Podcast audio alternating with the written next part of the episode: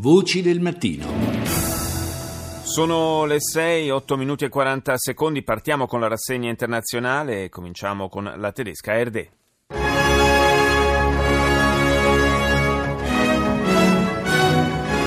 Parlamentswahl in Großbritannien. Die konservative Premierministerin May hofft auf Elezioni in Gran Bretagna dopo una campagna elettorale segnata da due attacchi terroristici, i sondaggi rimangono incerti sull'esito del voto. I conservatori della Premier May sarebbero in vantaggio con i laburisti di Corbyn in rimonta, a pesare sul voto soprattutto la questione sicurezza.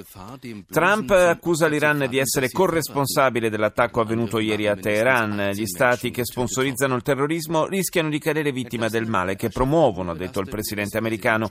Nel doppio attacco di ieri nel cuore della capitale iraniana 12 persone sono rimaste uccise, altre 39 ferite.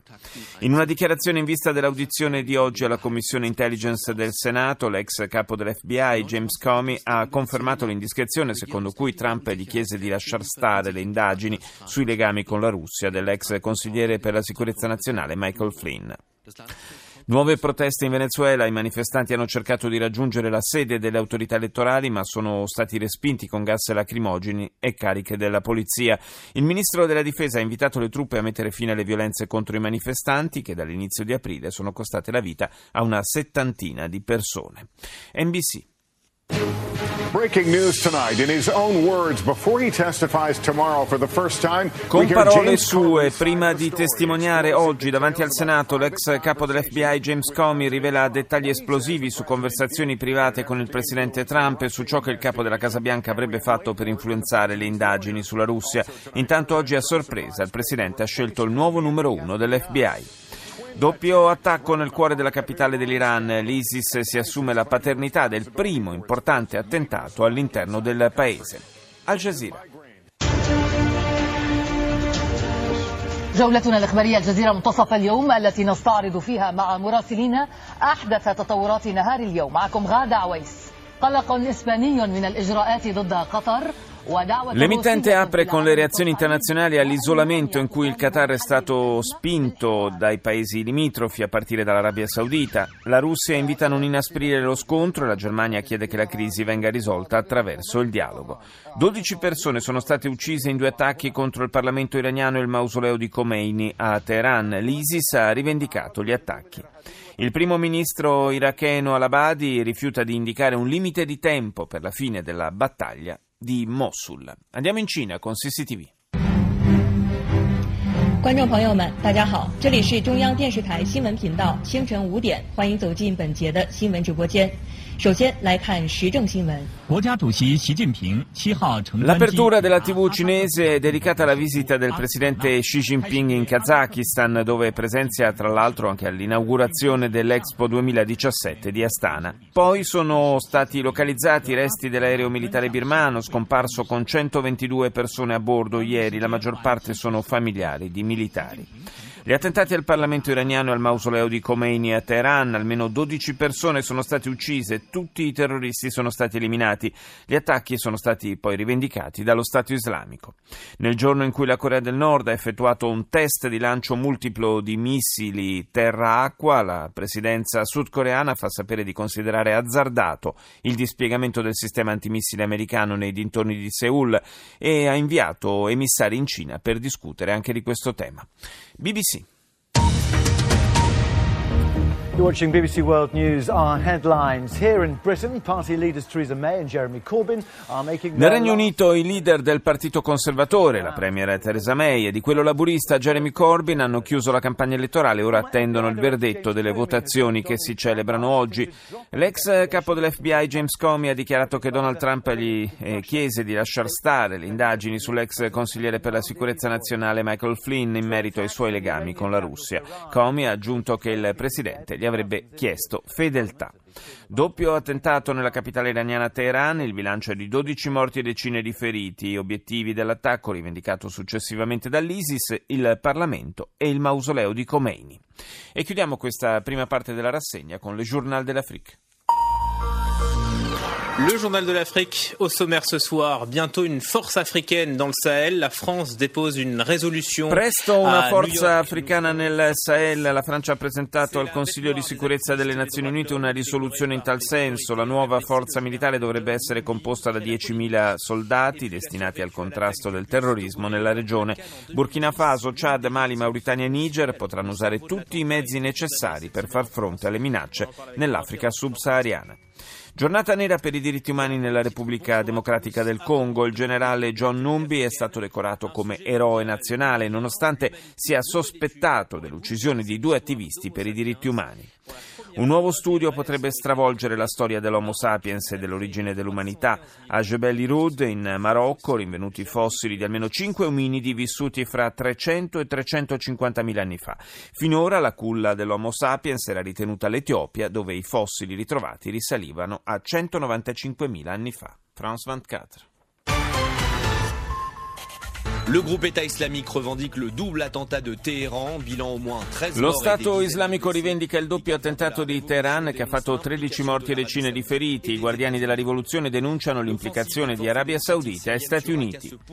Prosegue l'offensiva delle forze democratiche siriane su Raqqa, forte la resistenza opposta dagli jihadisti e le milizie arabo-kurde.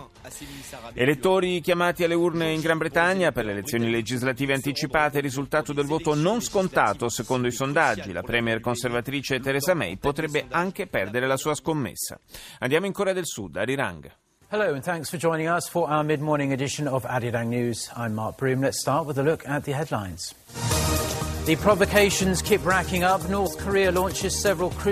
Crescono le provocazioni. La Corea del Nord ha lanciato dalla costa orientale diversi missili potenzialmente in grado di puntare sulle navi americane che incrociano al largo della penisola. Dopo la giornata in cui i parlamentari hanno esaminato singolarmente le nomine del presidente Moon Jae-in ad alte cariche istituzionali, arriva il momento del voto da parte dell'Assemblea con l'opposizione che preannuncia fuochi d'artificio.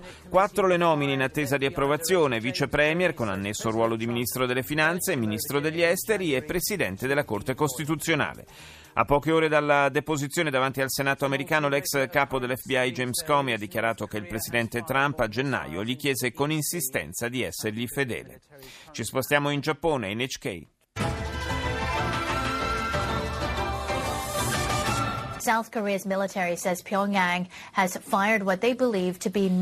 Fonti militari sudcoreane hanno riferito che la Corea del Nord ha effettuato un nuovo test missilistico multiplo. I missili sarebbero partiti dalla base di Wonsan sulla costa est del paese e intorno alle 6 e 18 del mattino ora locale avrebbero percorso una traiettoria di 200 km in direzione del Mar del Giappone. Si tratta del decimo test dall'inizio dell'anno. Il ministro degli esteri nipponico Fumio Kishida ha lanciato un appello alla calma calma, ma ha spiegato che il governo è stato di massima allerta. Identificato l'uomo arrestato il mese scorso a Hiroshima durante un raid della polizia in un edificio usato da gruppi di estrema sinistra. Si tratta di Masaki Osaka, 67 anni, in passato dirigente della Lega Comunista Rivoluzionaria Giapponese, accusato dell'omicidio di un poliziotto avvenuto nel 1971 durante violente manifestazioni di piazza a Tokyo. Osaka era in fuga da 45 anni e ora sarà processato. India, almeno 20 persone sono morte morte, numerose altre sono rimaste ferite a causa di un'esplosione avvenuta in una fabbrica di fuochi d'artificio nello stato indiano di Madhya Pradesh. Al Mayadin.